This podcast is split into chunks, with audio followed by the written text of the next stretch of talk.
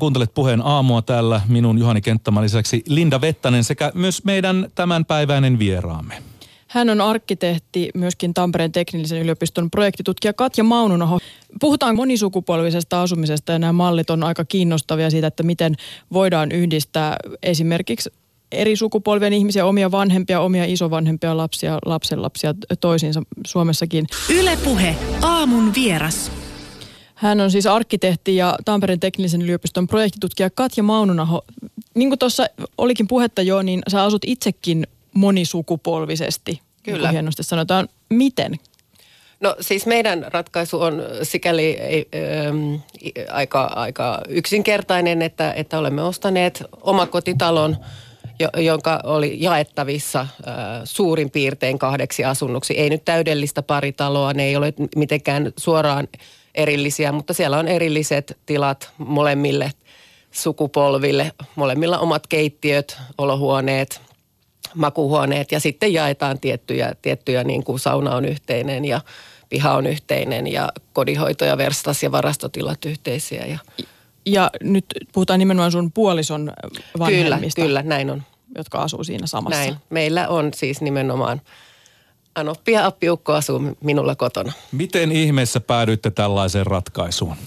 Ideahan ei ollut oikeastaan ollenkaan minun, eikä meidän, eikä kenestäkään meistä lähtöisin, vaan se lähti liikkeelle tuolta, kun olin mukana Espoon keskuksessa tämmöisessä tutkimushankkeen järjestämässä asukkaiden yhteiskehittely työpajassa, jossa niin kuin olin siellä kyselemässä ja yhdessä kehittämässä asukkaiden ideoita siitä, miten niin kuin tulevaisuuden asumista Espoon keskuksen alueella toivottaisiin parannettavan. Ja siellä sitten yksi asukkaista toi suorastaan tämän idean sinne niin kuin mukaansa, että tämä on se, mitä puuttuu, että ei löydy ratkaisuja, missä voi niin kuin useampi sukupolvi sopivalla tavalla jakaa tiloja keskenään. Ja siitä ruvettiin keskustelemaan siellä tämä asukasporukka oli hyvin moninaista. Siellä oli sekä niin kuin alueen iäkkäämpiä asukkaita paikalla, että sitten niin kuin nuorempia ja maahanmuuttajataustaisia asukkaita. Ja kaikki kovin innokkaasti lähti tätä. Ja sitten siellä nimenomaan pohdittiin kaikkia hyviä puolia ja miten siitä saisi semmoista, niin kuin, että kuitenkin on riittävä yksityisyys sitten kaikille. Ja tämä idea jäi sitten niin kuin mun päähän jotenkin soimaan. Ja sitten jo hetkeä myöhemmin, ei varmaan mennyt montaakaan kuukautta, kun yhtäkkiä keksittiin, että tämähän onkin ratkaisu myös meidän tilanteeseen. Meillä se lähti oikeastaan siitä, että appivanhemmat olivat asumisuhrallaan päätyneet tuonne Pohjois-Karjalaan. Ja ongelma oli oikeastaan tämä niin kuin kaupungistumiseen liittyvä niin kuin asuntomarkkinoiden jakautumistilanne. Että heillä oli aivan mahtavan hieno vanha maatalo siellä kunnostettuna järven rannassa Niemellä. Järvinäköala kaikkialle.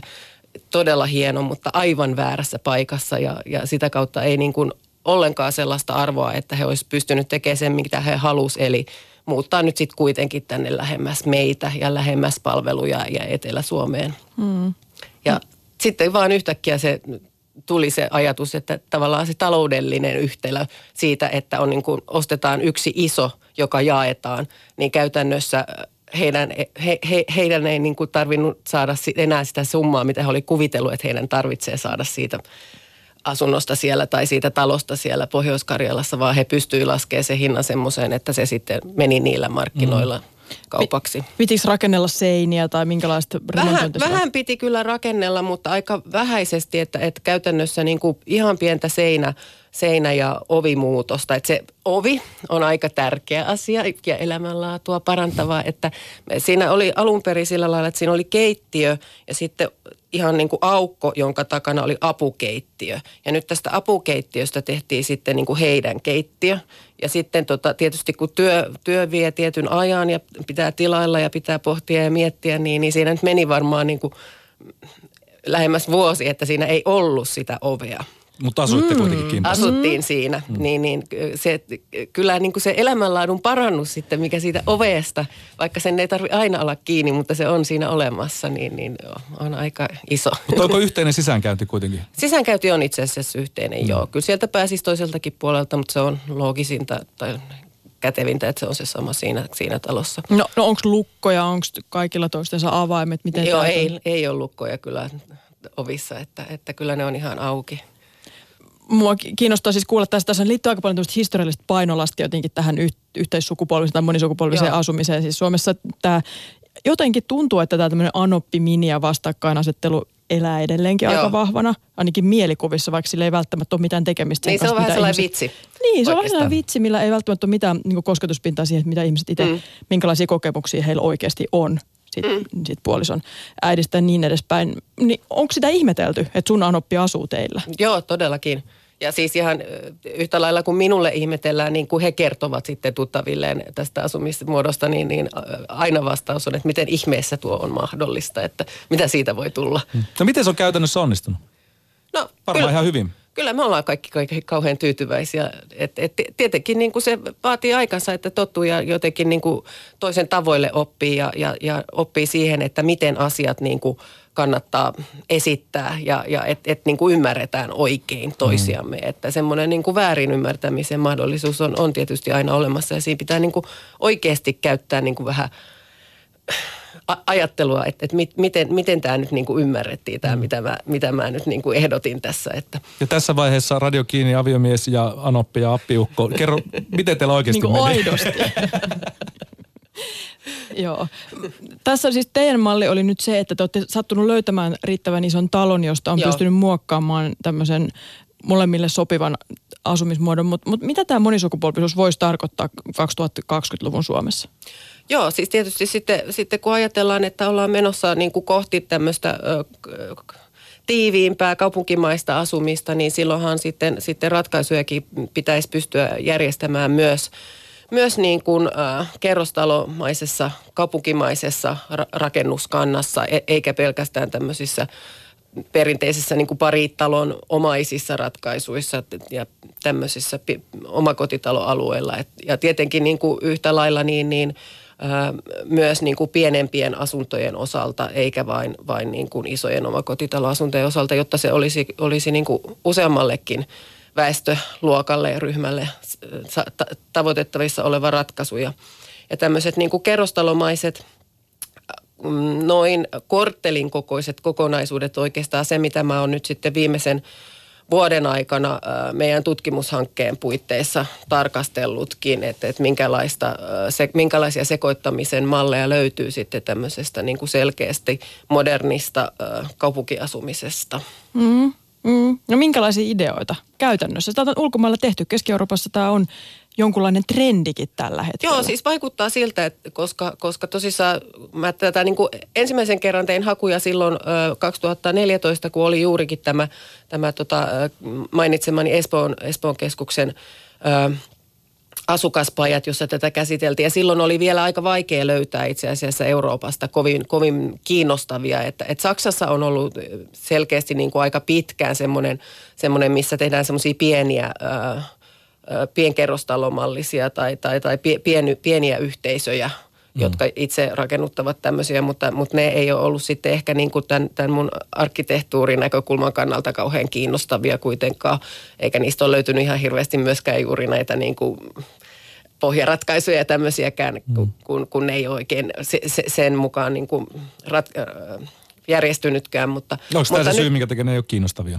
Niin, no se on varmaan osa syy, että ei vaan niin kuin, ei löydy semmoista tietoa, että mikä näissä on, eikä niissä ole mitään erityisiä ratkaisuja, että ne on aika pienen mittakaavan ratkaisuja kuitenkin, mutta nyt sitten taas kun vuoden sisään on hakenut, niin nythän näitä niin kuin pulpahtelee vähän joka puolelta esiin, että silleen niin kuin tuntuu, että semmoinen trendi on Euroopassa olemassa, nousemassa, että Itävallassa, Sveitsissä, Saksassa edelleen, Hollanti, Tanska, joka puolelta tuntuu nousemaan tämmöisiä uusia ratkaisuja ja paljon niissä ylipäänsä yhteisöllisemmät asumisratkaisut ovat myös niin kuin nousussa, mutta tämä on sitten ikään kuin alalajina näissä.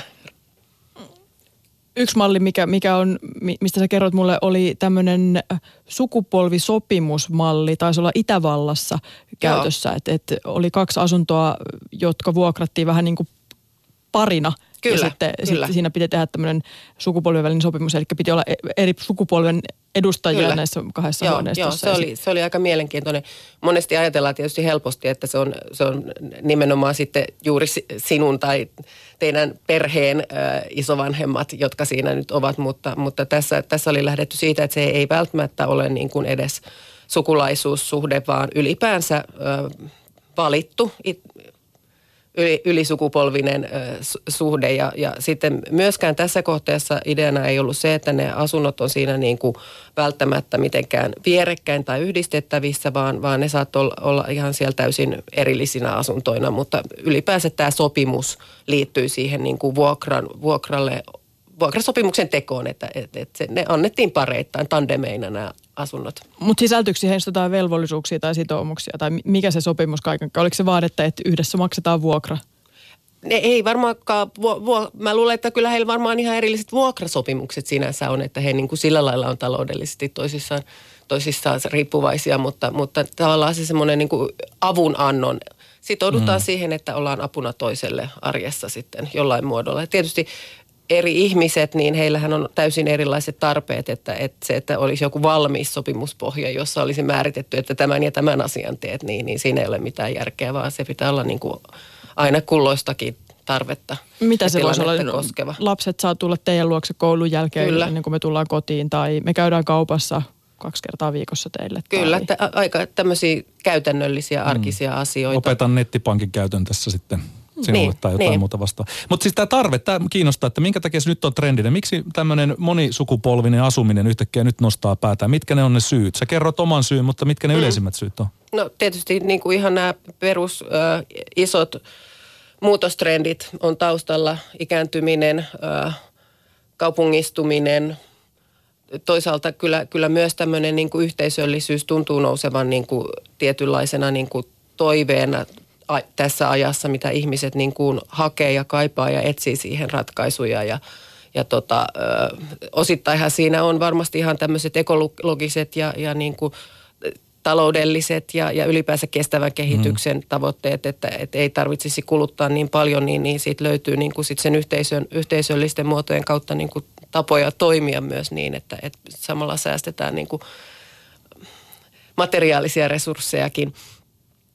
Mutta sitten tietysti toisaalta sehän on niin kuin vähän semmoinen myös itsensä kehittämisen trendi, mikä nykyään tuntuu näkyvän paljon myös asumisessa, että asumisen ratkaisun pitää olla nimenomaan minun oman näköinen ja itseä niin kuin sitä omaa minää ja sitä, että millainen minä olen, niin sitä tuodaan esiin siinä. Ja tavallaan sitten tämä on niinku yksi semmoinen, että minä haluan olla nyt yhteisöllinen ihminen ja minä haluan olla tällaisessa mukana tässä uudessa jutussa. Vielä pari kiinnostavaa tämmöistä käytännön ratkaisua. Siis Hollannissa esimerkiksi on kokeiltu semmoista mallia, missä on ollut nuorisoasuntoja tai opiskelija-asuntoja samassa, missä palvelutaloja. Tätähän Suomessakin. Kyllä. Taitaa olla muutama vuosi aikaa, kun käynnisteltiin vastaavan tyyppistä kokeilua. Joo, ja tai järjestelyä.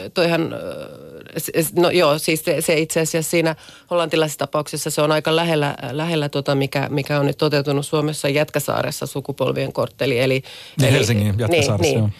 Eli siinä tapauksessa niin kuin opiskelijat asuu omassa talossaan ja sitten seniorit toisessa talossa. Ja ne on kuitenkin yhdessä korttelissa ja heillä on niin kuin yhteisiä tiloja ja yhteistä toimintaa sitten mahdollisesti siellä järjestetään. Että sanotaan, että opiskelijoiden osalta niin kuin pääosin ajatus asuntosuunnittelussa menee niin, että heidän elämäntapansa ovat niin kuin kuitenkin kaikista muista ihmisistä niin poikkeavia ajankäytön ja kaiken suhteen, että se on niin kuin yleisen järjestyksen kannalta helpointa, että he on kuitenkin niin kuin majoittuvat yhdessä yksikössä ja muut ovat siinä vieressä, että sitä ei täysin sekoiteta. Mutta sittenhän on tosissaan ollut jotain näitä tapauksia, missä niin kuin yksittäinen opiskelija sitten voi saada alennusta vuokraansa sillä, että tulee asumaan tämmöiseen muuten senioreille tarkoitettuun rakennukseen. Niin, velvollisuus taisi olla 30 tuntia kuukaudessa sitten olla niiden, heidän seurana ja apuna ja tällä tavalla. Mutta siinä velvoitetaan kuitenkin. Puheen Aamun vieraana siis Katja Maununaho, joka kai sutjalla on monisukupolvesta kaupunkiasumisesta ja sä tosiaan asut appivanhempien kanssa samassa omakotitalossa. Niin minkälaisia sopimuksia teidän piti välillänne tehdä ennen kuin te muutitte yhteen? Oliko jotain sellaisia asioita, mitä piti oikeasti sopia konkreettisesti, että tämä yhteiselo varmasti onnistuu? No enemmän se oli semmoista niin kuin henkistä sopimista kuitenkin, että he kokivat, että kun he nyt muuttaa meille, ikään kuin saavat semmoisen rauhan siihen asumiseensa, kun ollaan kirjoitettu ikään kuin sopimus siitä, että tässä asutaan. Siis te kirjoititte ihan jonkun... Joo, ja jaetaan niin kuin näitä kuluja, sähkölaskukuluja ja tämmöisiä niin kuin yhdessä. Ei mitenkään tarkasti sovittu sitä asiaa, mutta ikään kuin se on kuitenkin semmoinen paperi, joka antoi niin kuin semmoisen rauhan sille asialle, että siinä nyt ei tapahdu sitten mitään yllätyksiä. Että ei tykättykään tästä, lähdetään tästä nyt saman tien. Mutta mitä muuta siihen sitten kirjattiin? Kirjattiinko se jotain tämmöisiä käyttäytymissääntöjä tai sentään. Ei sentään. Kyllä ne on ollut enemmän tämmöisiä ihan tämmöisiä, ei sopimusten vaan niin kuin muodostuneiden tapojen ja käytäntöjen. He on kauhean kohteliaita kyllä meitä kohtaan siinä mielessä, että arkisin me tullaan illalla kotiin, niin he ei kyllä meidän puolelle ole siinä tuppaamassa missään tapauksessa, vaan kokevat, että antavat meille niin kuin rauhan siinä ja sitten viikonloppuisin, kun on pitää jotain pihaa laittaa tai muuta, niin sitten yhdessä touhutaan. Että. Tuleeko siinä kuitenkin jommalle kummalle osalle puolelle vähän semmoinen fiilis, että tulee tässä tilanteessa esimerkiksi sun appivanhemmille, että tultiin nyt vähän toisten nurkkiin asumaan? Kyllä se on mahdollista. Ja sit mä mietin sitä silloin, kun niitä asuntoja katseltiin, että tavallaan piti löytää semmoinen, missä niin kuin oikeasti muodostuu kuitenkin se oma reviiri ja se on riittävä, että se ei ole semmoinen, että no tuossa on nyt toi huone, asu siellä. Autotallin päällä niin, rakennetussa lisäosassa. Tuossa on lukko. Mutta tämä yhteisöllisyyshän ylipäätään kuulostaa vähän semmoiselta ihanalta fantasialta, niin, jossa tanssitaan jonkun sateenkaarien alla aurinkoisella säällä päivästä toiseen. Mutta niinhän se ei useinkaan mene, ja varsinkin kun tuossa mainitsit, että törmäytetään toisiinsa semmoisia ihmisryhmiä kuin opiskelijat ja ikäihmiset, niin se kuulostaa, että siinä on monta sudenkuoppaa, joihin voi astua. Siinä on ja se, siis että mitään ei käytännössä muodostu automaattisesti, ja pelkät tilat ei ikinä riitä, että sehän on ollut siellä siellä Jätkäsaaren sukupolvien korttelissakin niin kuin se idea tavallaan toimijoilla, että sitä täytyy aktiivisesti myös edistää, että siellä on sitten niin kuin näitä korttelihenkilöitä, jotka niin kuin oikeasti järjestää semmoisia tapahtumia ja tilaisuuksia, missä ihmiset oikeasti kohtaa. Ja muutenhan niin kuin suomalainen on sellainen, että kun naapuri kulkee ohi, niin siinä ei paljon silmä värähdä ja ei, automaattisesti ei synny mitään. Ja sitten toisaalta, sitten kun ollaan niin kuin siellä yhdessä, niin totta kai asioista ollaan eri mieltä. Kun ollaan niin kuin eri sukupolvia, niin se tarkoittaa sitä, että ne arjen käytännöt esimerkiksi, ne on vaan totuttu tekemään eri tavalla. Ja se toisen tekemisen tapa nyt vaan niin kuin tuntuu väärältä. Mm. Ja sitten niin kuin oikeasti se, että pystyy keskustelemaan asioista ja sen keskustelun kautta niin kuin ymmärtämään sen toisen, että minkä takia se nyt tekee noin. Niin se ei ole niin kuin, että idea ei välttämättä olisi muuttaa sitä, miten teet, mutta että kaikille muodostuu ymmärrys siitä, että miksi mitäkin tehdään ja mikä on tärkeää kellekin. Niin, kunnioituksen ilmapiiriä varmaan pitää ylläpitää. Kyllä. Ja ne säännöt varmaan sitten etukäteen kannattaa miettiä. Vai tarvitaanko aina joku tämmöinen koordinaattori, joka sitten hoitaa tämmöisiä ristiriitatilanteita? No kyllä varmasti isommissa komplekseissa se on niin kuin aika olennaista, että siellä on joku joka niin kuin, ja aktiivinen henkilö. Paljonhan nämä varmasti sitten noissa oikeasti henkilöityy ihan muutamiin ihmisiin, jotka on niitä aktiivisimpia, jotka siellä sitten asiaa hoitaa. Tuossa on nyt mainittu Helsingin uusia kaupunginosia, mutta tämä monisukupolvinen asuminen ei välttämättä ole tämmöistä pelkkien uusien asuntoalueiden haihattelua, vaan itse asiassa tämä ajatus nousi esiin ekan kerran siellä mainitsemassa Espoon keskuksessa Suvelan lähiössä. Myöskin Turun Varissuolla tästä on puhuttu ilmeisesti. Lähiöitä, joista ei ensimmäisenä tule semmoisia positiivisia uutisia helposti valtakunnan mediaa. Joo, ja siellä tavallaan asukkaat itsekin kokivat, että tämä olisi niin kuin tämä, koska itse asiassa Suvelahan on hyvinkin yhteisöllinen asuinalue paikoin ja asukkaat viihtyy siellä ja sieltä ei niin kuin haluta muuttaa pois. Tiedän, mulla on yksi kaveri, joka on tatuoinut Suvela, tatuoinnin itselleen on sieltä kotoisin ja on muuttanut nyt takaisin sinne Helsingistä. No niin, joo. Kyllä. Näin nimenomaan, että se mielikuva, mitä ulkopuolella Suvelan paikasta on muodostunut, niin asukkaat eivät välttämättä jaa tätä samaa näkemystä ja todellakin siellä ihan näissä niin kuin hyvinkin pahamaineisina pidetyissä kaupungin vuokrakasarmeissa, niin siellä nimenomaisesti on ollut niin kuin hyvin yhteisöllinen toimintakulttuuri asukkaiden kesken ja he ovat niin kuin siellä keskenään kyenneet niin kuin ratkomaan erilaisia ongelmatilanteita, mistä Helsingin yliopistolla oli ainakin joku tutkimuskin aikanaan. Mut asukkaat itse nostivat näitä niin kuin toisaalta sitä, että Suvela on tosi vihreä, se on siellä metsän keskellä niin semmoiseksi imagotekijäksi ja sitten toisaalta nimenomaan tätä yhteisöllistä. Ja he toivoi, että ikään kuin sitä tämmöisten niin kuin uusien asumismuotojen kautta pystyisi myös sitä kaupungin osan mainetta nostamaan toisenlaiseksi.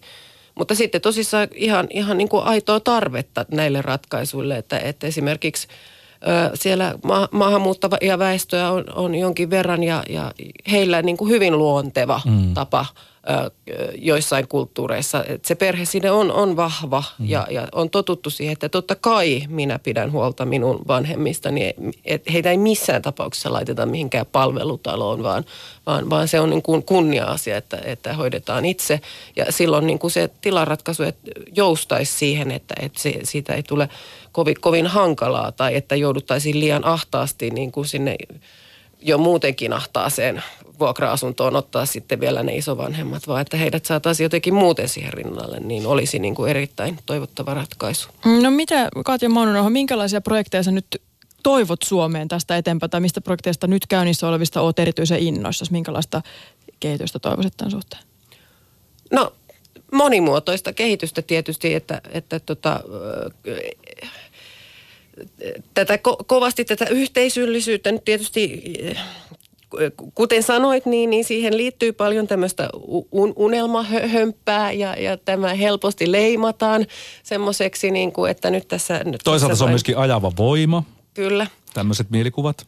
Mutta nyt esimerkiksi tänään meillä siellä Kalasatamassa kaupunkitapahtumassa niin on nyt tämmöinen seminaari, missä puhutaan erilaisista yhteisöllisistä kohteista Suomessa ja tuodaan sitä esiin ja koitetaan saada näille, niin kuin, koska kyllä semmoista muutosvastarintaa sitten tuolla rakennusalalla liittyy paljon tähän asiaan.